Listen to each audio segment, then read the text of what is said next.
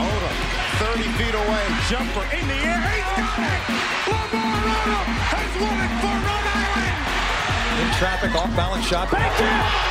Jared Terrell and Rhode Island has done it in the final five seconds on a circus shot from Jared Terrell, a career high night for him and a victory for Rhode Island. Broken up, Dutton, run out, Rhody, look out, below!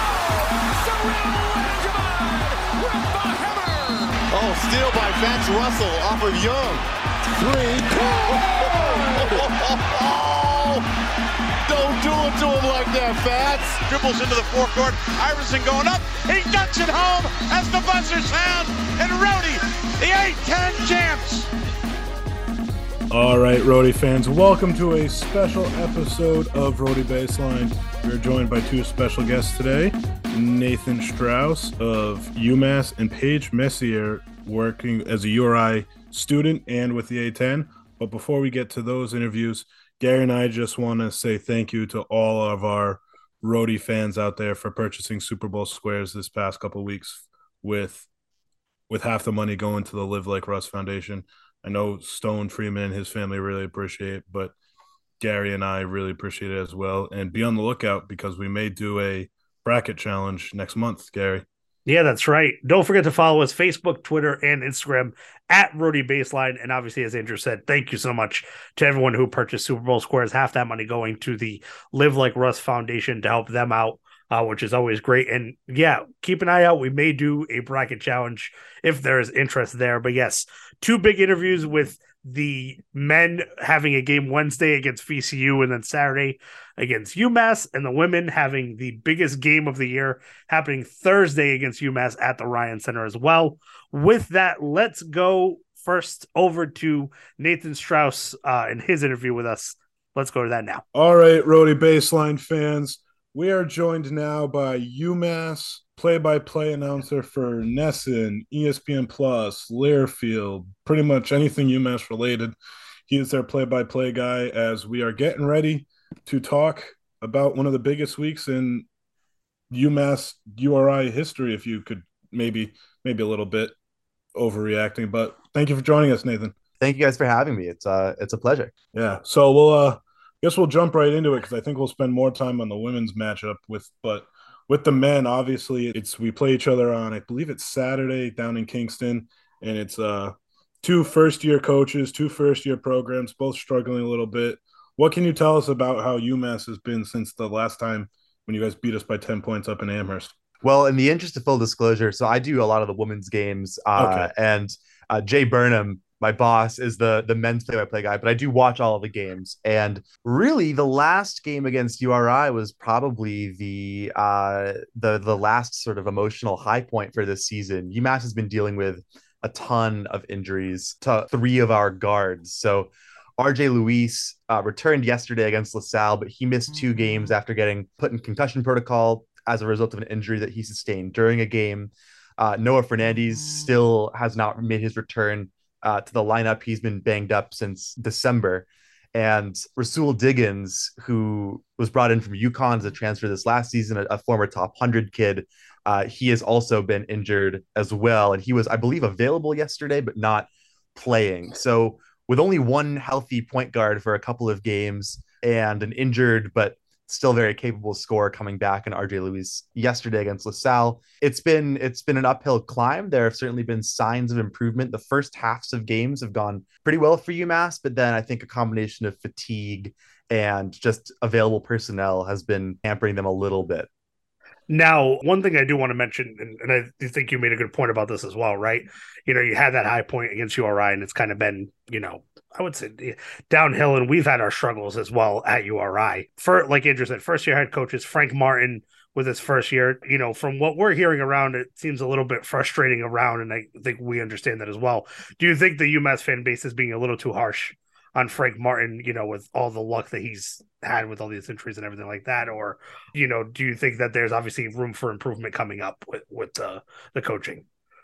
I think, well, I, I can't speak to that, um, but what I can say is that I think at the beginning of the season, UMass goes on this awesome run. They go down to a tough MTE in Myrtle Beach, South Carolina, and come away victorious, beating Colorado in the process, getting a buzzer beater um, in the process, and coming away with a, a championship, uh, an in-season tournament championship. And I think that set the expectations or artificially raised the expectations of a lot of folks for what this team is and, and can be. Because when you start hot out of conference, people think this is what the team is going to play like every day. And, you know, it's the beginning of the season. So most teams are healthier then. And I think that it's been I think the A10 is a tricky conference this year in particular, even yeah. though it's not necessarily maybe as strong top to bottom. I think there's a lot of parity top to bottom. And you look at what URI has done in their wins in conference and um, or even playing in close games with teams that they were heavy favorites uh, or rather heavy underdogs against.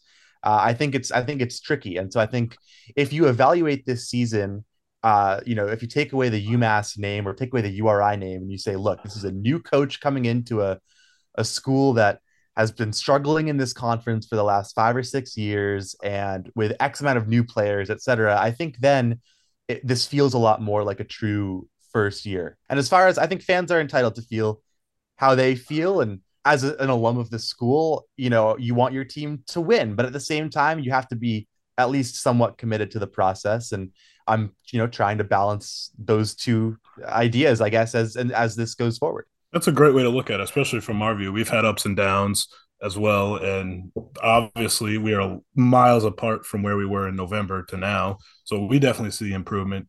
But let's focus more on UMass URI from an alumni standpoint and play by play. Do you think the two coaches that are now ahead of these programs is good for the UMass URI rivalry and getting the so-called rivalry back to where we absolutely hate each other.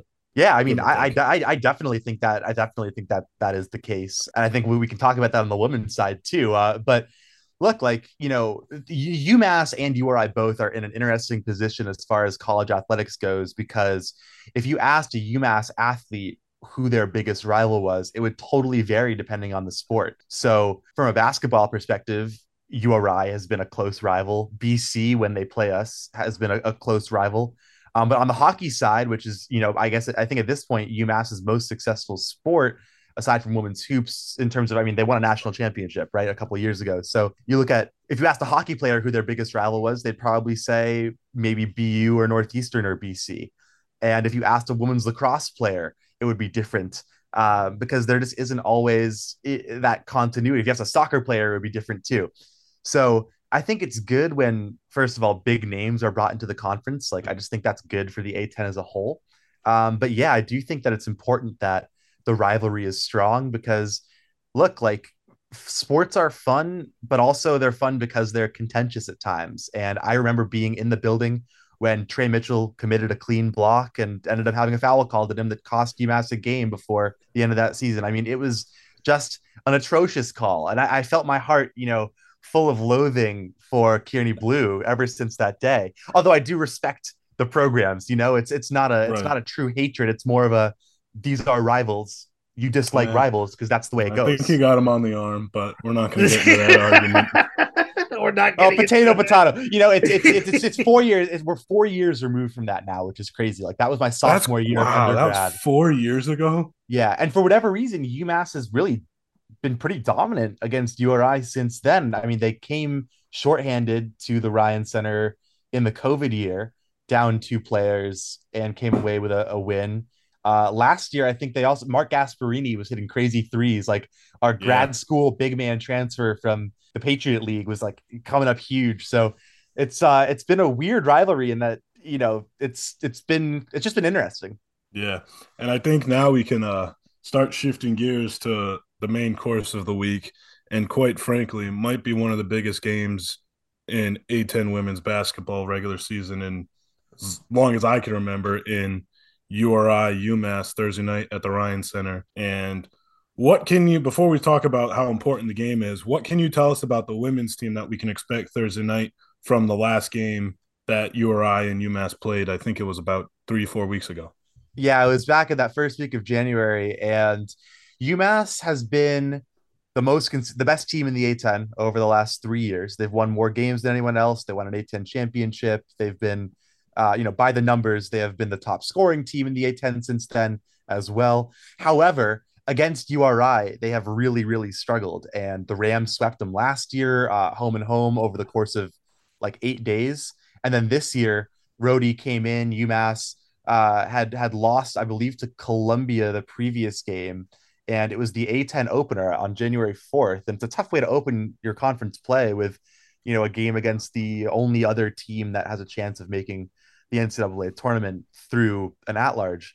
And UMass, for whatever reason, in the past couple of years, has seen Rhode Island and gotten, I don't know if it's a little like hypnotized or what, but they really struggled in a way that they haven't struggled against any other team um, in the last three years of their, you know, of their being an elite A10 women's basketball team. So the hope is that they can pick up a win this afternoon against George Mason, extend the winning streak to 10 games, and you have a potential matchup um, you know, it looks like URI is going to come away with this one pretty handily against a VCU team that's yeah, they're up score. 22 as we're recording this in the Oh, you're quarter. you're a, you're a little ahead of me then. I think they must score on this possession. But yeah, URI has had their number in a way that no one else had. But yeah, I mean, uh, it's going to be you have to see which UMass team shows up because URI has been has figured out a way to neutralize them in the past. So UMass has now three games worth of footage to build on and I'm really excited. Would you say that why maybe URI has a lot more success against UMass than than UMass has against them would be the fact that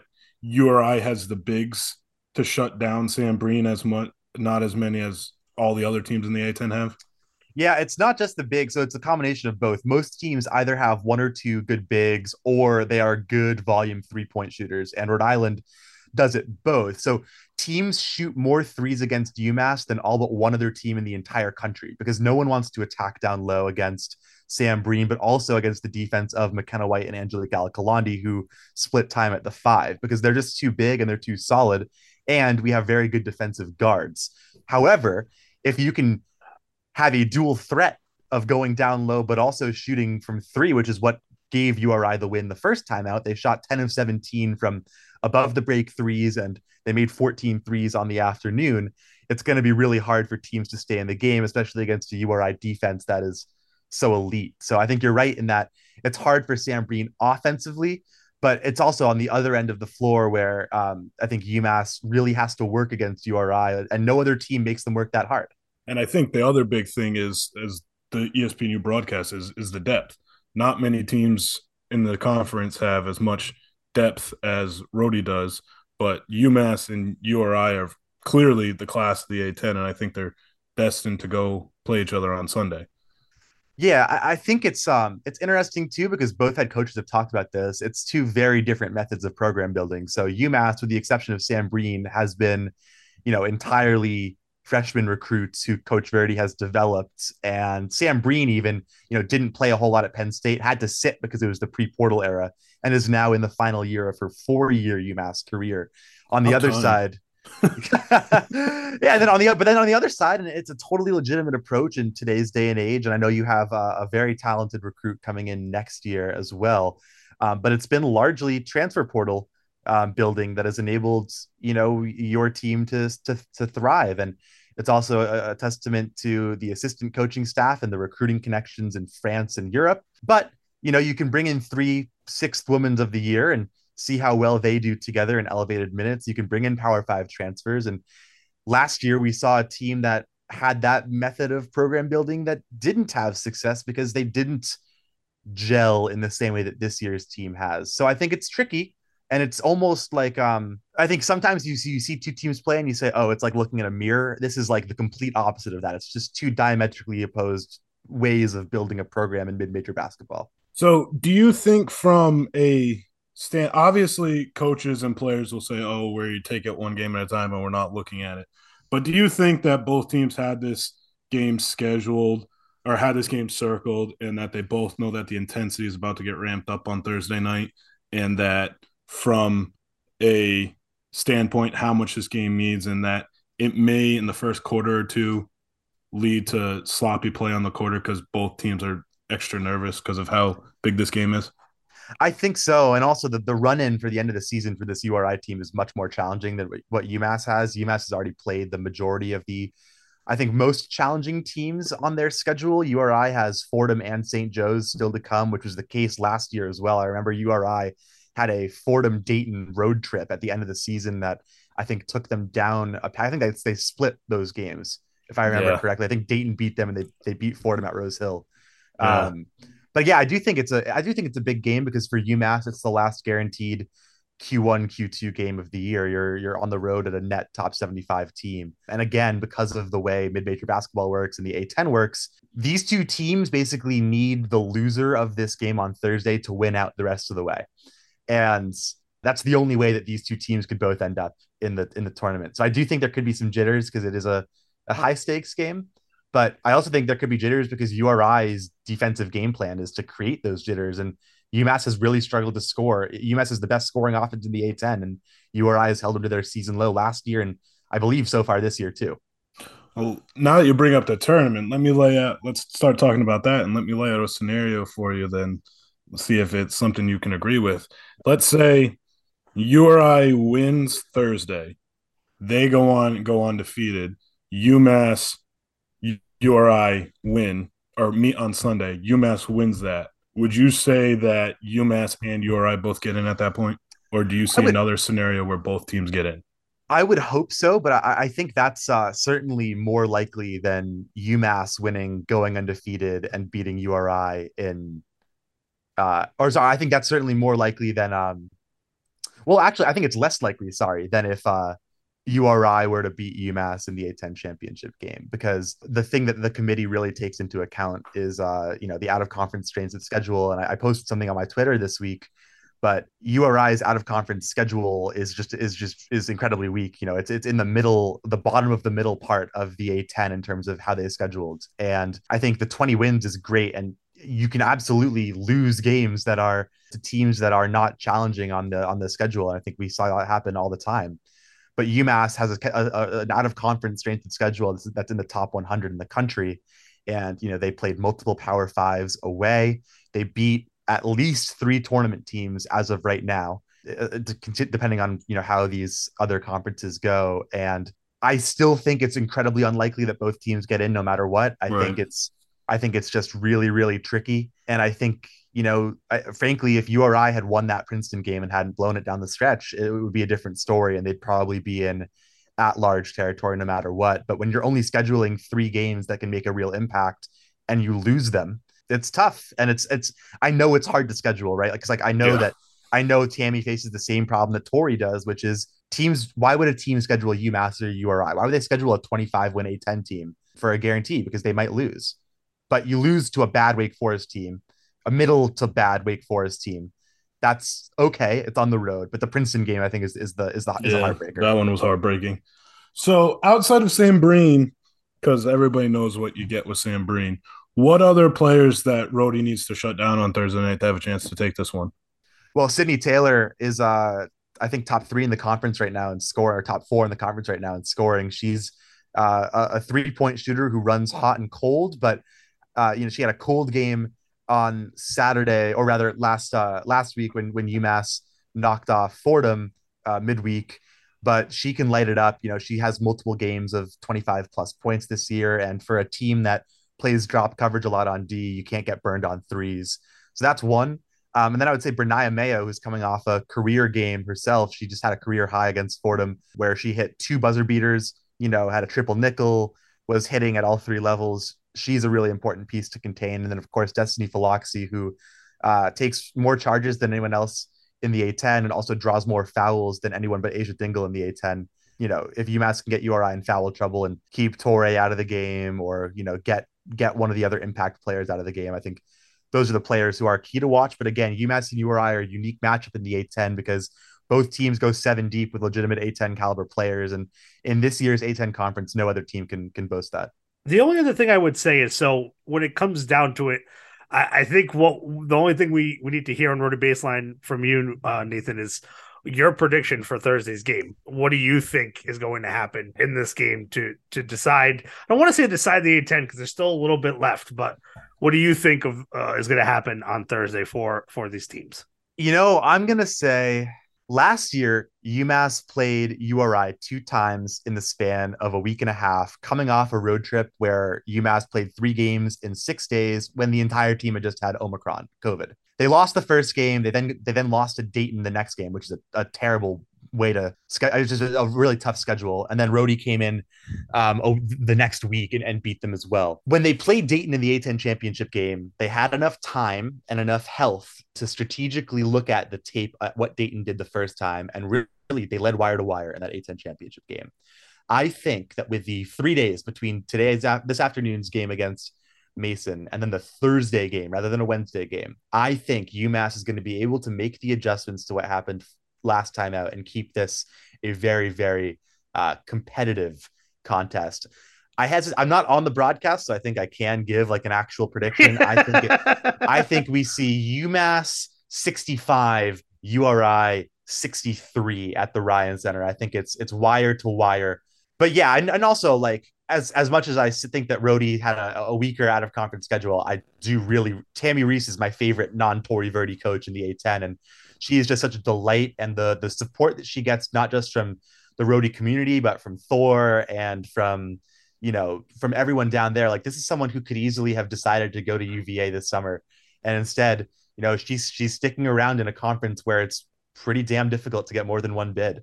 And I think it's great for the A10 it's great for women's hoops in New England to have UMass and URI two state schools you know at the top of the conference for the foreseeable future as well Right, that's right. Uh, it's crazy, and then that's right. So again, don't forget URI versus UMass is happening Thursday, 6 p.m. at the Ryan Center uh, at URI, and then uh, UMass men come to the Ryan Center on Saturday uh, for a game against the men. Uh, that game happening at the Ryan Center as well. Uh, we want to thank Nathan for joining us on Rhody Baseline. You can follow Nathan at Nathan P. Strauss, S T R A U S S. He is the play by play announcer for multiple UMass sports uh, for Learfield, NESN, and ESPN Plus. Too many things to name, right? Uh, yeah, I'm just I'm the jack of all trades. I fill in where they need me. and we want to thank Nathan again for joining us and giving us great insight on the men's and women's UMass teams. Um, like we were talking about, it's a massive game. Rhody Nation, show up, show out. Each season ticket holder gets four free tickets to this UMass game. It's going to be a wild night in Kingston. You guys need to show up. This woman, this women's team deserves it. They need it to be allowed. You win this game against UMass, you're on the verge of doing something a women's team hasn't done in history, and that's winning an A10 championship in the regular season. So show up and give these ladies the respect they deserve. You're right. And with that, we also got to chatting with Paige Messier. Paige uh, works with Your View, uh, URI, ESPN Plus, and also now is an A10 social media correspondent. Let's go to Paige's interview now.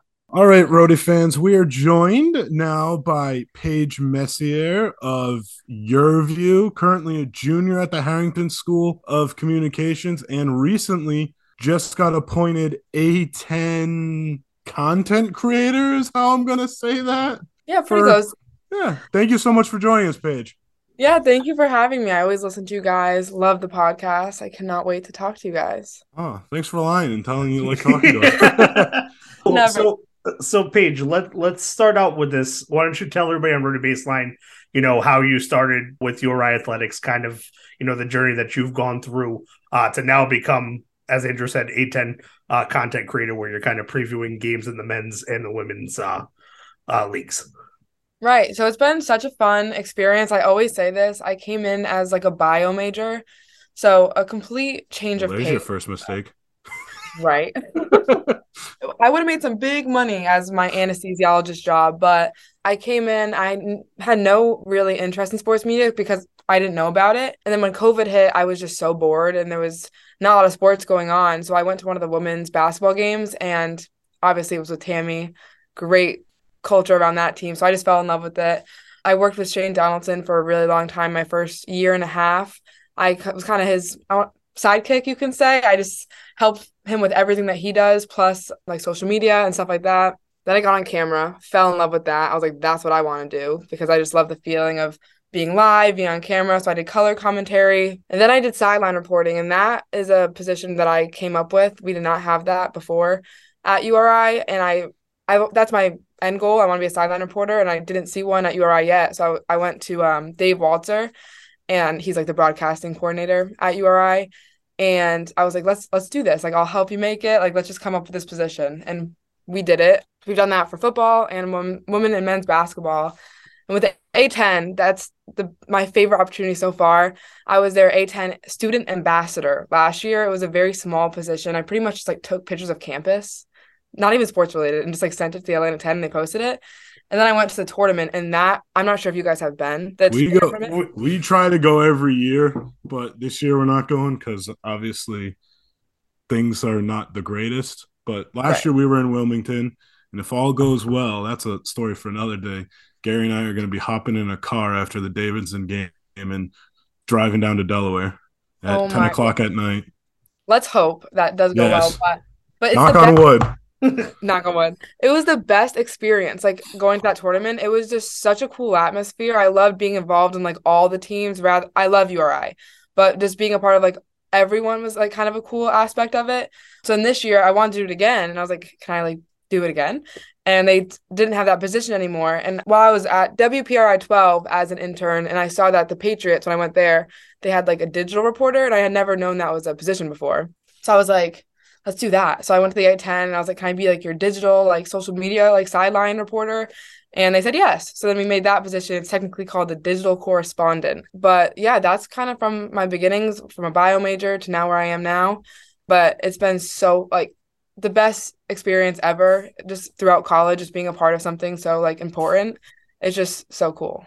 So what can fans expect to see over the next month from not just obviously hopefully all the bias towards Rhody because Rhody's amazing, but what can we expect to see out of you covering the A10 over the next month and maybe through March Madness? Yeah, so it's just gonna be. Um, I already kind of came out with my bits uh, per week. I post about three videos on their Twitter and Instagram per week. I work with um Caitlin. She's a media social media girl at um Woman at, the Atlantic 10, also Michael Jacobs. So I did do one hit midweek. It's just about like what's happened last weekend and what happened, what's happening for the future. That's for men's basketball. I do a women's basketball recap. And I also just do like little hits. I know once the basketball season ends, I'm going to be doing like features on athletes and stuff like that. But then I'm going to the tournament too. And hopefully, we haven't really figured out exactly what that's going to entail. But I'm hoping it's kind of like a sideline little like reporter on social media pretty much. So maybe interviewing fans, getting the fan experience out on social media so more people end up coming to later days to show how fun it is. Maybe hopefully interviewing players eventually. Um, and I'm also going to the track and field championships too. So it's pretty much just any championship, I'll be there just covering it, giving social media all like the pretty much social media will be the in-game experience it will be available on social media. Perfect. So that's my goal. And it's it's changing every day. Like it's a brand new position. So they're really like giving me creative freedom and letting me do what I want with it. So if you guys ever have any ideas, shoot me a text. I'm happy to always get some new ideas. yeah, no. So awesome. we'll look we'll look forward to well maybe we'll see you in Brooklyn, but will you be in Wilmington as well? I will. Perfect, and hopefully we'll get to see you there on Sunday. I may be a little groggy because I'll be coming from Disney World too, so Ooh. Yeah, that, that's gonna. If you, Gary and I told you about that travel, that travel yeah. day for me, that's gonna be a brutal day. He, he, he's gonna have, he's, gonna, he's gonna have he's gonna have some fun with that one too, um, which is gonna be great. But yeah, no, uh, great coverage that you know, and from what we're seeing here, a lot of that, you know, A10 social media presence, you know, obviously not saying that needs improvement, but having someone kind of talking about the games, you know, talking about what's coming up in the week um is huge instead of having, you know, just like a post with a, a photo. It's better off having those quick little hits so someone can can kind of look at it. Now, I know you were talking a little bit about how when you started out you were more with the women's team. Have you kind of, you know, has that kind of did Tammi Reiss and all that get you to like change everything and, and do that just because of her mentality, or was it you know other things that kind of got you into the position you wanted to be in? Um, she was definitely a big role in it, and honestly, I've had a few conversations with her. I don't think she even knows this, but I just loved how she treated the media, like the student media, because when she first started, there was no media coverage of basketball, but just because, I mean, they were never successful before her, so the first year we came in, it was mostly just students in there, and she treated us like such like professionals always.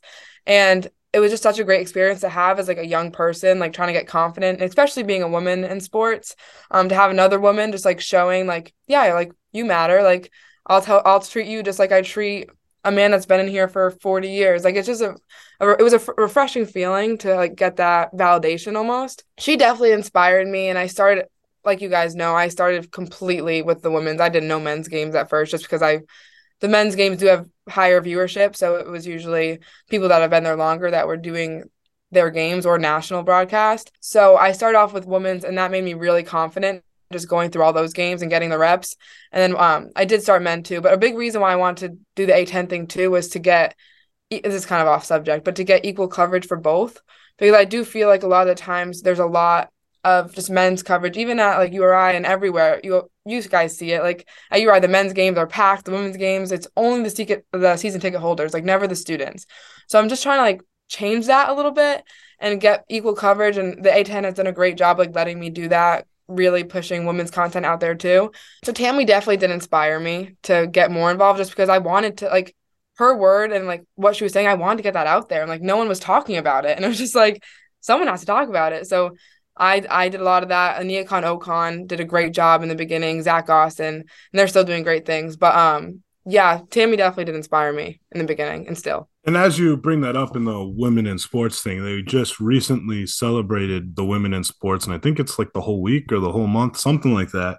Well, so before we start talking about the men's and women's basketball teams, what does it mean to you to be getting into such a male dominant business, but seeing the women starting to take it over a little bit, and not for nothing, more and more fans showing up to the women's basketball games? I remember Gary and I, we were at, we had, I think it was, it was the last Saturday game, I believe we were both at, and there was about 1,500 people there. And I remember, Gary, I went to a women's basketball game because they gave us free pizza, and there was like six people. And it's just, I know for me, it's great to finally see as I have so many sisters and stuff. Just ask you your opinion on it and what your favorite memory in being a woman in sports is. Yeah, I mean, I I've heard a lot of people talk about the negativities of being a woman in sports. I've always said on every podcast or anytime I've talked about it, I love being a woman in sports. I think it's such a cool experience, not just being a male dominated industry, but at, at the school, I've been pretty successful at it, covering sports media. So to be able to get DMs and messages from other women being like, hey, I saw you doing this. Like, now I want to do this. Like, that's, there's no better feeling than you having an impact on someone else's life. So I feel like my favorite part overall of being a woman is just, and I don't know if it's because I'm a woman or because I'm doing a lot of coverage at URI, but so many people just reaching out to me and saying, I didn't think this was possible. Now I do. Like, how did you do it? And then me being able to help them. That has really been my coolest experience. And to talk about URI and the women's team, no no team deserves it more than them. Like they when they had no fans and when they now when they do have fans, they've been consistent with how they play, how they practice, how they talk to the media, how they carry themselves. So I just think it's so impressive how I mean when you put the hard work in, people will come. And I think that that's a testament to that team. Like they put the work in, they were patient. The program was not good before. Tammi kind of changed it along with the players.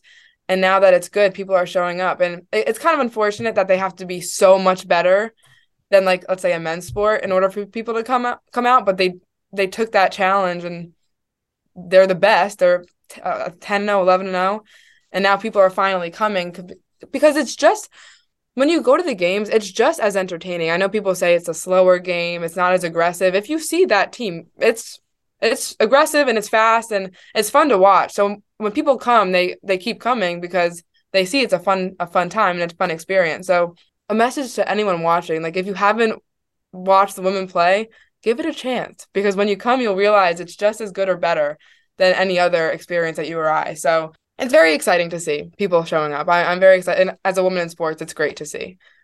And you bring it up that fans should give them a chance and that leads us into our next topic because we have probably one of the biggest weeks in URI women's basketball coming up and that starts Thursday night at six o'clock at the Ryan Center, where I know it's lofty goals, but we need to get 7,500 people in that building on Thursday night for the battle of the Atlantic 10. Quite frankly, Gary and I have talked about this, and I'm sure we'll get into it, but that game Thursday night against UMass is all intensive purposes winner gets into the dance, in my opinion. And yeah. you're around the team a lot. What can you tell us as they're getting ready to prep for that game and how how are they trying to avoid the letdown game between that game? Because we all know what the next game is, but getting to that game is just as important. Right. I think the mindset of a team right now is just most of the teams that you're right, it's just day by day, go each day at a time and just win every single day. It's such a huge game. It kind of reminds me of last year when it was URI versus Dayton, and the fans showed up during that game. I unfortunately had COVID, so I could not go to that game. Of course, of course you did. Because why? Right. What with what luck? Of course, during the biggest game of the year. Exactly. That so, Dayton game, I will say though, as as a fan who's got, has probably missed three home games in the last eight years, that that game was just as loud as any PC URI game that Dayton really? game last year. It was an incredible atmosphere, and sorry to cut you off on that, but I just want to no, get you in. No, it's okay. I literally cried when I when I realized I because I was supposed to announce that game, and then I got COVID. I cried. I was like, "There's no way I'm missing that one game." Whatever, though. Moving on. I am so excited to see this game. I think people are going to show up, and if they haven't, if they're not going to, please come because the last press conference we were in, it was um after the win. What was our last win? URI. Oh, that was it was GW. On... GW. Right. She told the media to like spread the announcement like the fans help. Bring the fans in the environment. As much as like you don't want to say the fans run the game the fans have a huge part of the game. When you're down or you're kind of even the fans are what will give you the edge in a game. So it's so important that people come and support our women. They i don't want to say they deserve it but like they have earned it. They have earned the right to have a crowd at the ryan center and i think it's so so important for people to come support our women um, they've worked so hard, and their mindset, honestly, is just like win every single game. We asked Tammi about like all the national um accolades, like how that makes her feel, and honestly, she didn't like. She was like, I don't care about the national accolades. Like, I know my team's good, but like we gotta we gotta prove it. So I think this game is. I don't want to say she's trying to prove herself because like the team's already proved themselves, but this is a big moment for this team to show like we are the best. No one can. I mean, we beat. I don't say we. You or I beat UMass on the road before. So we they know they can do it again. I think they do have confidence going to this game, but it's definitely going to be a tough game. And to get the true like home court advantage, fans do need to show up. So I really am hoping. I'm almost begging Rhody Nation to just show up, come to the oh, game. We we've been begging, and we'll keep begging all week. And I yeah. think and I think Gary and I we we talked about this team. We talked about it last week. There's just something about this team, and I know there's not a lot of carryover from last year's team. I think you only have Emma Renat, Maya Torre, Dolly, and Sophie, who were really were big parts of last year's team. That experience against St. Joe's is, I think, the driving force to this year, and I don't see them losing to UMass on their home floor on Thursday night. And I think what happened last year, the team playing as fast as they are, you just don't see many teams play moving the ball up the court as much as they are. And that half court shot on Wednesday night was insane. I had to stay calm on press row because you're not supposed to cheer on press row, but I was really struggling not to cheer.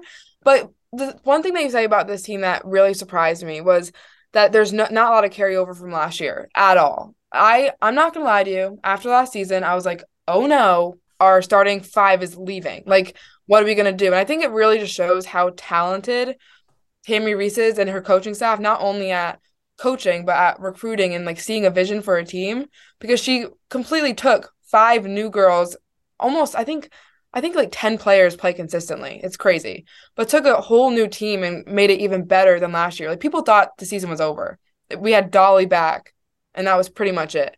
And like even looking at Maya Torre, her improvement over the past year and her development is just insane. Like it's crazy what, and it's a lot of their hard work too, the players' hard work, but what Tammi like does for just inspiration of her players and development, it's just it's mind blowing. I'm a I'm a big Tammi Reiss fan. Um, oh, she, we we are we too. love Tammi Reiss's royalty around these parts.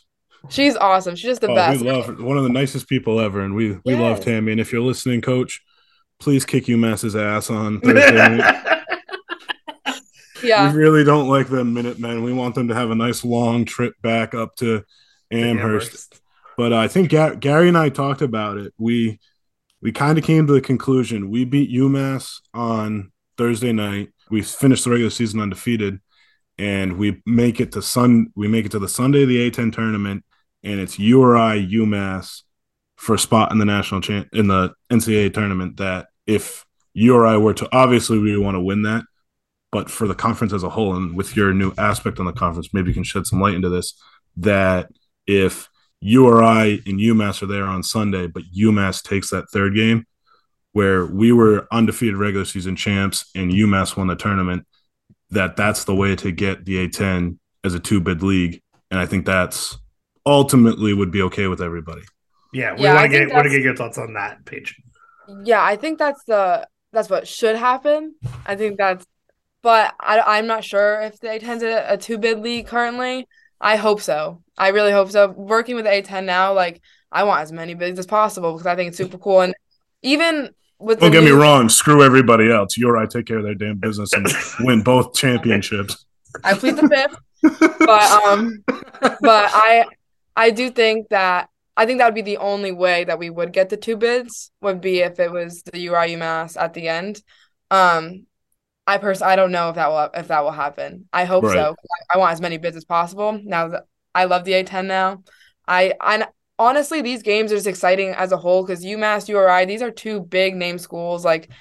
Either I, I'm not gonna say I want someone to win or lose. Either way, it's gonna be a great game and it's gonna be great for the Atlantic 10. And I think it's impressive just how far a lot of these programs have come in the past few years. So I think either way, it's going to be a great game, and we should get the Ryan Center packed. Oh, I completely agree with. I think Wednesday night or Thursday night not only is going to be the game of the year in the A10, it very well you can make an argument that it's going to be the game of the year for New England women's college basketball, and there's going to be a lot of eyes in Kingston on Thursday night, and all you Rhody fans, students, alumni, regular fans, mom and Papa Joe on the side of the street, you got nothing to do. Come into the Ryan Center on Thursday night. You'll hear Gary and I screaming loudly. You'll see some great college basketball.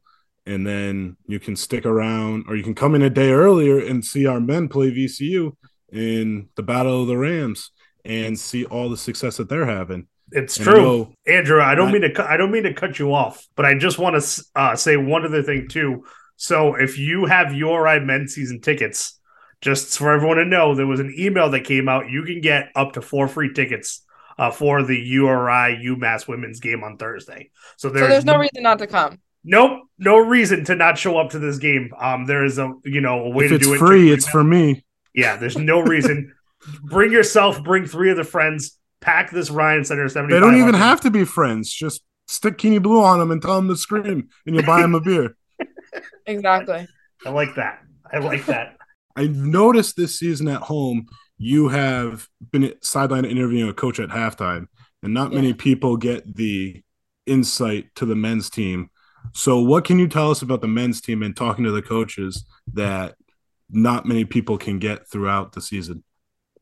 Yeah, I mean, I think what I've kind of after looking at the season, just going through it, this is everyone knows it's a process. When a new coach comes in, it's not going to be you're winning the A10 in a second. What I think though is that the coaching staff is really pushing this team, and th- there's hard work going in constantly. And maybe the results aren't there yet, but what they have done is done really well at home, which I think is a huge step. They're giving a good game to the fans, to season ticket holders. They're putting on a good show. And then the thing that they need to work on going forward is just playing on the road. So I think it, there's a lot of great things happening with this team. I think there's a like really really great future ahead. There's some a few key things about this team that are really great and I can see that going really well in the future. Um, just overall, I think patience is a is a huge thing with this program.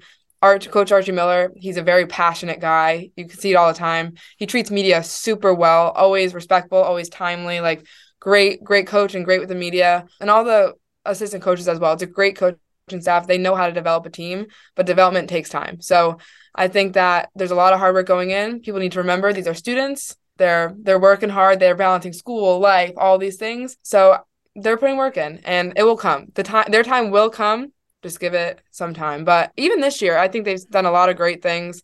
Again, on the road they've struggled, but at home, I've seen so. Those are the only games I've really seen. Really, I I see the other ones obviously on TV, but at home they know how to play. So I think that in the coming years we'll see a really really impressive URI team, and Coach Archie Miller will be at the head of that. So just keep your faith in him. Yeah, in mm. just the three short months, we have definitely seen very, very steadily improvements.